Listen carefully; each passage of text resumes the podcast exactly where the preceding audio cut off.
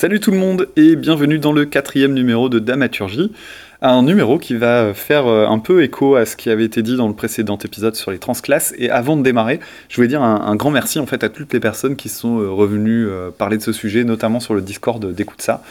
Euh, parce que bah, en fait il y a eu plein de témoignages très très différents, alors avec des parcours quand même qui se ressemblaient pas mal, c'est marrant, il y a un côté les transclasses attirent les transclasses, et, euh, et voilà il y a eu vraiment des parcours euh, intéressants et puis surtout des parcours qui allaient dans l'autre sens, c'est-à-dire des gens qui changeaient de, de, classe socio-professionnelle, mais pas, pas, dans le, pas dans le sens que moi je décrivais, qui était de dire, ben moi voilà, je pars d'une famille qui est non diplômée, et puis moi je deviens le diplômé de la famille, le, famille d'ouvriers, et puis moi je deviens fonctionnaire, machin bidule, mais euh, des, parcours opposés avec euh, des, personnes qui viennent de catégories peut-être un petit peu plus euh, favorisées et puis qui finissent par choisir une catégorie socioprofessionnelle différente, mais bah, moins valorisée en, termes sociologiques en fait.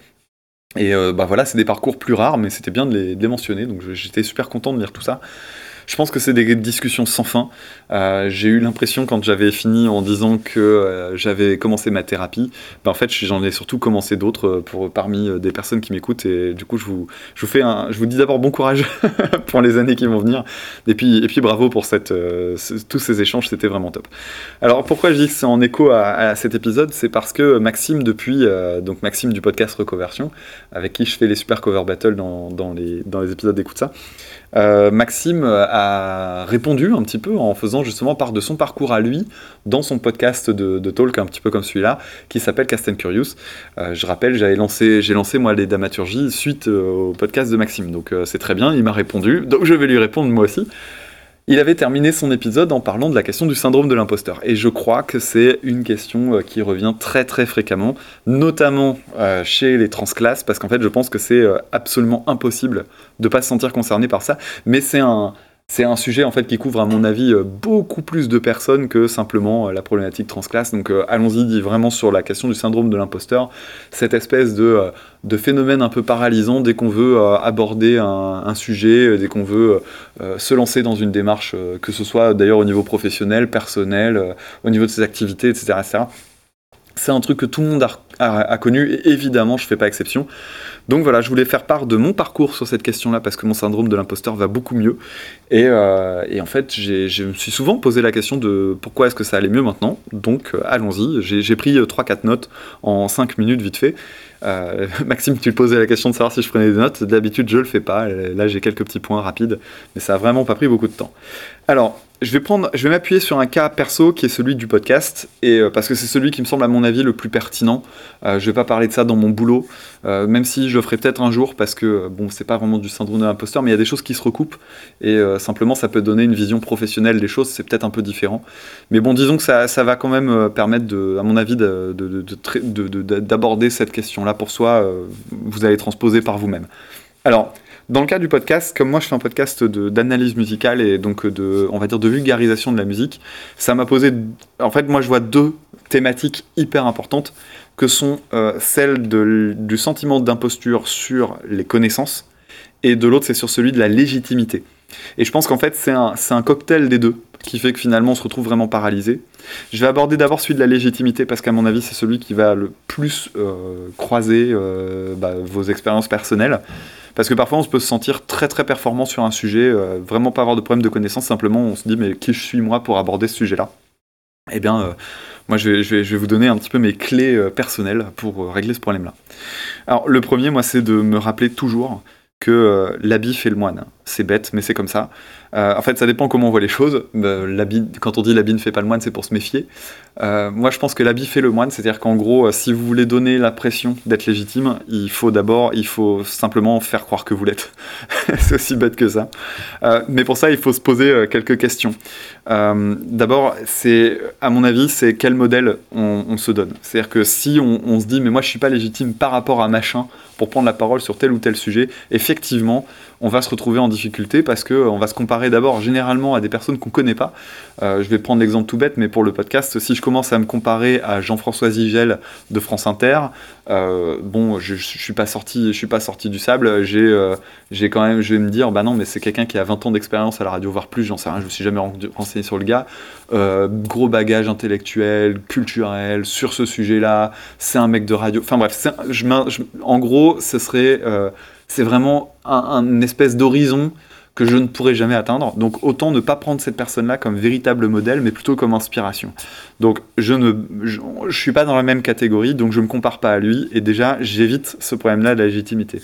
Ce genre de personnage, euh, c'est l'exception en fait. C'est aussi pour ça qu'on les retient, parce que comme ils sont euh, exceptionnels, bah, ils, nous marquent, alors qu'en réalité, euh, des, des, gens avec des profils beaucoup plus modestes, bah, ils existent et ils sont pas moins légitimes d'ailleurs, et parfois même plus efficaces dans d'autres domaines.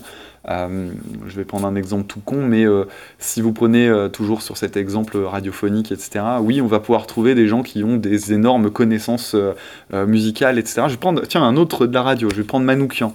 Manoukian connaît plein de choses sur la théorie, mais il dit connerie sur connerie quand il s'agit de parler d'histoire et quand il s'agit de parler de, d'aspects culturels de la musique. Il y a plein d'endroits où vraiment il dit vraiment de la merde. Son bouquin, il commence par des conneries. Déjà dès le départ, le dernier livre qu'il a sorti, le premier chapitre, c'est du n'importe quoi et c'est pas sourcé donc euh, bon, c'est pas très difficile à objecter.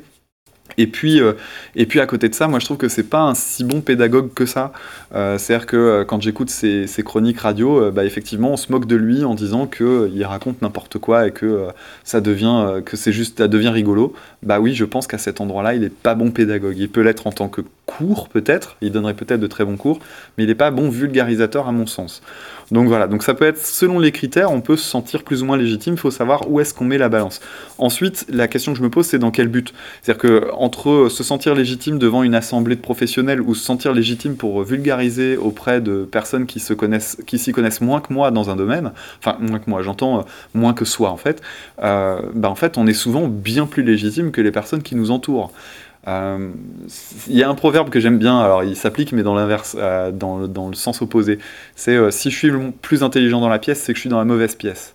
Donc si à cet endroit-là, vous voulez faire preuve de pédagogie ou vous avez un, sujet à, enseigner, vous avez besoin de, vous, vous vous posez en tant que sachant, il faut partir du principe que les gens qui vous écoutent, c'est parce qu'ils ont l'impression qu'ils vont apprendre quelque chose grâce à vous. Donc en fait, c'est pas un problème. Vous vous, situez à cet endroit-là, peut-être comme quelqu'un qui vient dispenser un savoir. À partir de là, bah, juste. Ben voilà, mon but, c'est juste d'apprendre ce que moi j'ai dans la tête, et c'est pas de, forcément se donner des objectifs de taré. Et donc ça arrive sur la dernière question, c'est quel public? Eh ben oui, euh, si on si on s'intéresse, si on essaie de toucher un, public dont on sait qu'il est plus performant que nous, oui, effectivement, si on garde cette idée-là en tête, on, est, on, va se mettre en difficulté. Mais il faut, se rappeler que je reprends toujours cette idée de la musique. Je pense que quelqu'un qui s'y connaît vachement en musique, bah, il n'a pas besoin de mon podcast. C'est aussi bête que ça. Donc je pense que ça peut se transposer dans les milieux professionnels assez facilement. Les personnes que vous avez face à vous, ou même euh, personnelles, hein, les personnes que vous avez face à vous, si elles acceptent de vous écouter, généralement c'est qu'elles ont quelque chose à en tirer.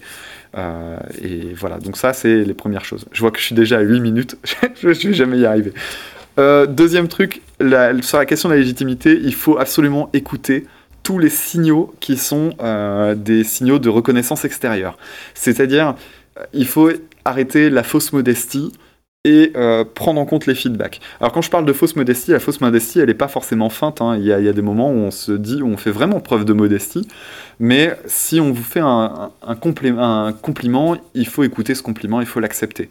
Dans le cas du podcast, toujours, il y a les fois où on m'avait parlé de ma voix, on m'avait parlé en bien de ma voix, et je suis comme tout le monde, je détestais ma voix au départ. J'ai fini par me dire, ah ouais, on m'a dit une fois, deux fois, trois fois, euh, j'aime bien ta voix. Super, j'aime bien le ton, j'aime bien la façon que tu as de poser ta voix top, ok, j'y avais pas pensé, ou alors je le voyais ça de façon négative, maintenant je sais qu'on y trouve une qualité, je le prends. Euh, donc les feedbacks, il faut les écouter. Après, quand on a la chance euh, d'avoir un, feedback, une reconnaissance vraiment forte, c'est-à-dire soit euh, d'avoir eu un avis très positif de quelqu'un qu'on estime, etc., il faut pas se dire que c'est faux. Si on vous le dit, c'est que c'est vrai. Ou alors même si on vous le dit en atténuant un peu les choses, mais pour vous encourager, prenez-le comme un encouragement, c'est-à-dire quand, on encourage quelqu'un, c'est l'inviter à continuer quelque chose. Donc il faut prendre tout ça. Ensuite, je reviens sur la question de la légitimité sur, euh, les, autres, sur ces modèles. Euh, je parlais de, Zigel ou de, euh, ou de Manoukian dans mon cas. qui est-ce qui serait plus légitime que nous? La, question du syndrome de l'imposteur, elle est intéressante parce que je ne connais personne, moi, en tout cas à titre personnel, qui, je connais personne qui m'ait dit euh, non mais moi c'est bon, je suis hyper légitime dans tout. J'ai toujours entendu parler de syndrome de l'imposteur autour de moi. C'est-à-dire que depuis que ce mot-là euh, traverse le net, tout le monde s'y reconnaît à un moment donné. Et je pense simplement que euh, le problème du syndrome de l'imposteur, c'est qu'on ne le pense pas chez les autres. J'avais eu un retour d'ailleurs sur le podcast, quelqu'un sur le Discord, je sais plus qui c'était, pardon, qui disait mais ça me fait drôle de lire quelqu'un qui dit qu'il y a un, un syndrome de l'imposteur alors que j'écoute ce qu'il fait et que je trouve que ce qu'il fait est intelligent. Bah ouais, mais c'est juste parce que t'en sais rien de, mon syndrome de l'imposteur à moi. Mais en réalité, euh, je pense que tout le monde a à plein d'endroits des syndromes de l'imposteur. Simplement, on se repose sur quoi? Ben, On se repose sur le fait qu'on sait bien que les autres, en fait, l'imaginent pas. Et donc, à partir de là, si on se pose dans cette position-là, ça devient beaucoup plus facile. Donc ça, c'est vraiment mes gros secrets sur la question de la légitimité. Je viens de tous vous les donner. Et déjà là, je pense que vous avez une bonne base si vous appliquez ça. Après arrive le deuxième socle, c'est celui des connaissances. Euh, la règle numéro 1 pour les connaissances, c'est se blinder, mais se blinder à fond. C'est-à-dire que si on veut aborder un sujet, bah, c'est bête, mais euh, faut, faire euh, au moins l'effort de, peut-être pas de tout savoir, c'est impossible de tout savoir, personne n'est exhaustif sur aucun sujet, mais au moins réussir à, voilà, à être le plus, bah, justement, finir par devenir le plus légitime possible. Et pour ça, le secret, vraiment le secret, c'est de ne parler que de ce qu'on connaît. Mais il faut aussi avoir en tête que ce, qu'on va, ce dont on va parler, en tout cas moi c'est ce que j'applique toujours, c'est je ne parle que de 10% de ce que j'ai appris. Vraiment, ça c'est le, maître mot du truc. Alors pour ça, c'était un, collègue qui m'avait dit ça au moment où je commençais à travailler. Il m'avait dit, mais quand tu es en classe, euh, il faut t'imaginer que tu es en pleine jungle avec tes élèves et tu as, une lampe torche devant toi. La lampe torche, il faut qu'elle éclaire tes pieds pour voir où tu marches. Mais en réalité, les gamins, ils vont regarder devant leurs pieds, mais toi, tu es avec ta lampe torche et tu balayes en permanence les 10 km qui sont devant toi. Alors 10 km, il faut une bonne lampe torche, hein, mais bon, vous voyez l'idée. Donc l'idée, c'est de vraiment balayer très très fort autour de soi pour être conscient de tout ce qui, de tout ce qu'on est sur le point de transmettre, et en fait de ne parler que de ce qu'on a devant les pieds.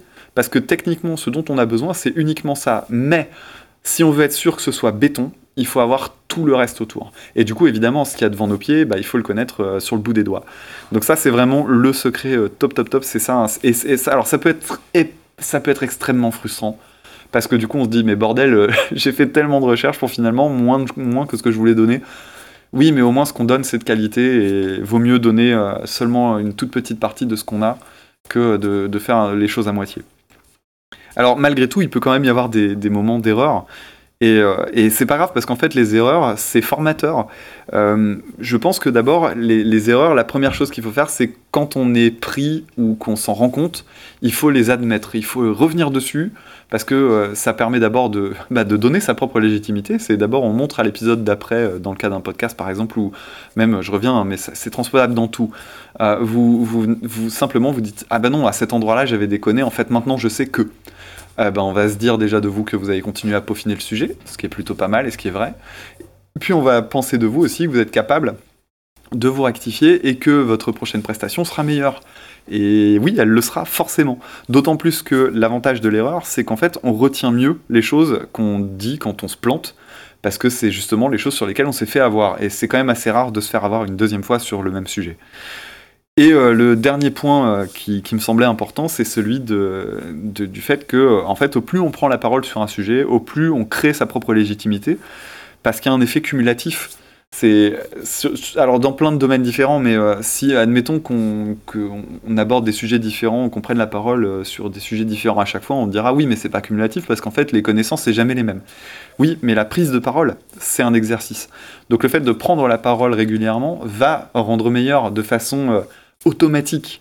Euh, c'est-à-dire que euh, là, dernièrement, euh, je sais pas, vous voulez lancer, toujours pareil, désolé, je reviens sur le podcast, mais vous voulez lancer un podcast, vous voulez commencer à écrire quelque chose. Ben, le premier truc, il sera pas top.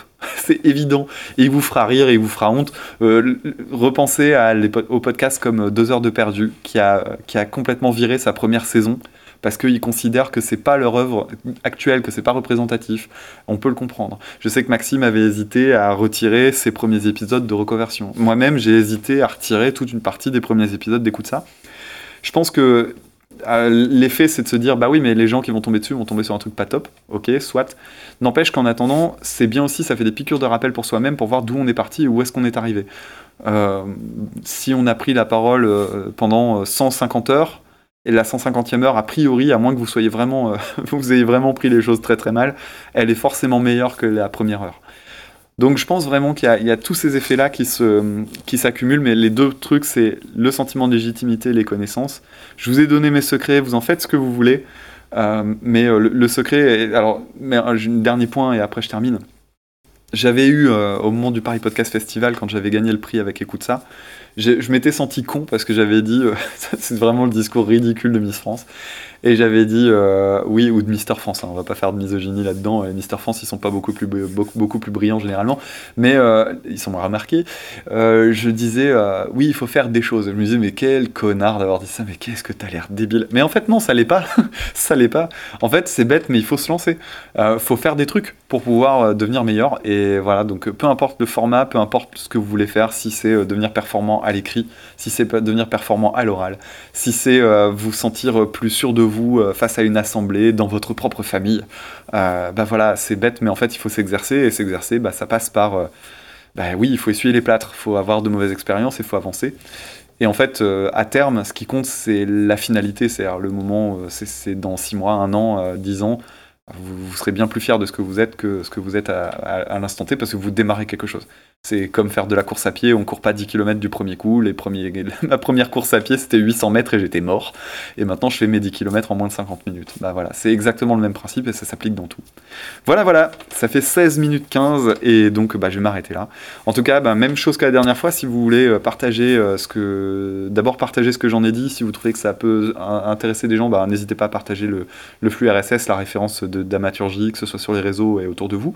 Mais surtout, plus important que ça, hein, venez, partager, euh, venez partager votre expérience et vos retours euh, sur, le, sur le Discord d'Écoute ça. Le lien est sur le compte Twitter, c'est at, euh, ça, du bas où je le mettrai en, description en dessous. Mais voilà, n'hésitez pas à venir pour, pour discuter, ça, ça sera très intéressant. Bon, merci à tous et à toutes, et puis je vous dis à très bientôt. Ciao